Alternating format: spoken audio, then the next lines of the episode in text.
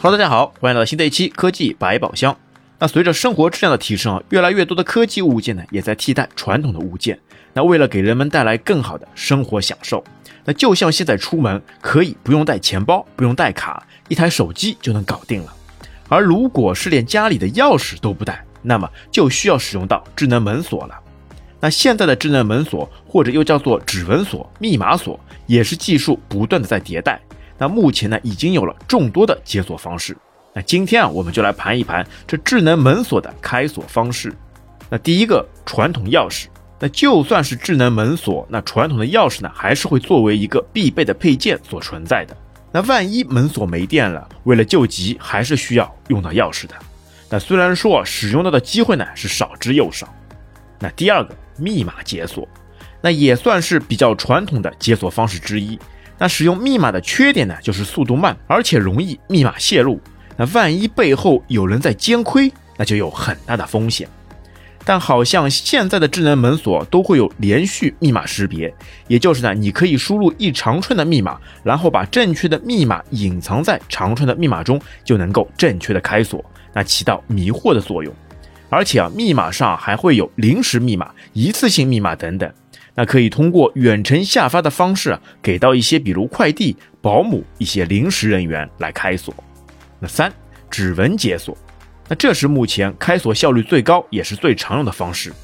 那所以啊，智能门锁呢也往往会被概括为指纹锁。那只需轻轻一碰就能开门，而且由于指纹的特性，安全性上面呢也会有很好的保证。但指纹呢也是有个问题，那对于一些指纹已经模糊或者是还没长全的老人和小孩子来说呢，不太友好，容易失效。那在这一点上面呢，就需要下面的其他方式来弥补了。那第四个，脸部解锁。那面容解锁呢有几种？那一种呢是通过摄像头识别脸部的特征，那这个呢就有点类似于呢平面解锁，这种呢并不太推荐，会有隐患。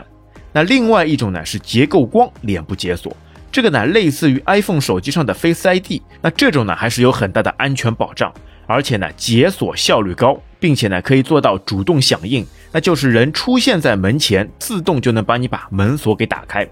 但这个呢对于现在经常戴口罩的人来说呢就有点尴尬了。那还有一种虹膜解锁，就是通过识别眼睛里的虹膜。那这个识别的精度高，但是识别率非常低。那要想定位识别到眼睛呢，还是需要一些时间的。那毕竟啊，不大会有人像电影里的场景那样，啊，开个门还要先把眼镜凑到门锁上吧。那第五种 NFC 解锁，那这个方式呢，其实类似于钥匙，只是把钥匙呢换成了更加小巧、方便携带的 NFC 芯片卡。那要开锁时呢，把卡片触碰一下感应区就行。那这个呢，还是要比需要转动的钥匙啊要方便的多，但缺点呢也像钥匙一样，那掉了就麻烦了。那好在啊，现在的 NFC 卡片啊都可以是远程注销。那还有啊，就是可以通过手机自带的 NFC 功能来解锁。那一些高端的酒店啊就已经可以直接下发到住户的手机上，连房卡都不用了。那第六种蓝牙解锁。那这和 NFC 类似，就是通过手机上的 APP 软件用蓝牙来连接后解锁。那同时啊，这种方式啊也可以通过可穿戴设备，比如手环、手表等等，那通过蓝牙或者是 NFC 来解锁。但蓝牙的解锁速度呢，确实是大大不如 NFC 的。那而且啊，还需要打开软件来操作。那基本上呢，这一解锁方式啊，可以说是鸡肋的存在。那第七种语音解锁。那对着手机或者是门锁来上一句，门就自动打开了。那这种场景呢，是不是非常的酷炫？那如果是接入了一些智能生态啊，就可以实现这种方式。但真实的情况是，这种解锁方式啊，还是存在很大的隐患和风险。那虽然说声音啊是可以通过声纹来识别的，但其精度啊还是大大没有指纹和结构光脸部解锁来的精确。那第八点，指静脉血解锁。那这是一种新的解锁方式，那特别适合于呢那些指纹有磨损的老人或者孩子。那简单来说呢，这是一种静脉生物识别技术，是利用手指流动的血液中啊血红蛋白对近红外光吸收而形成的静脉血管图像，那进行采集啊并形成特征，那然后再和录入的手指静脉相匹配。那它利用的呢是外部不可获取的生物内部特征进行身份识别，具有高准确度、难窃取、难伪造的特点。其方法呢就是把一根手指啊放在它门锁上的长条形传感器上识别开锁。那由于其锁的独特构造啊，等于是把手放在门把手的同时呢，就完成了识别并开锁，那还是非常的方便和快捷的。好，那以上呢就是目前主流的八种智能门锁开锁方式。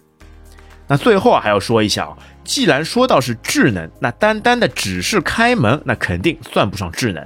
那还需要呢和家庭中的一些其他设备完成联动。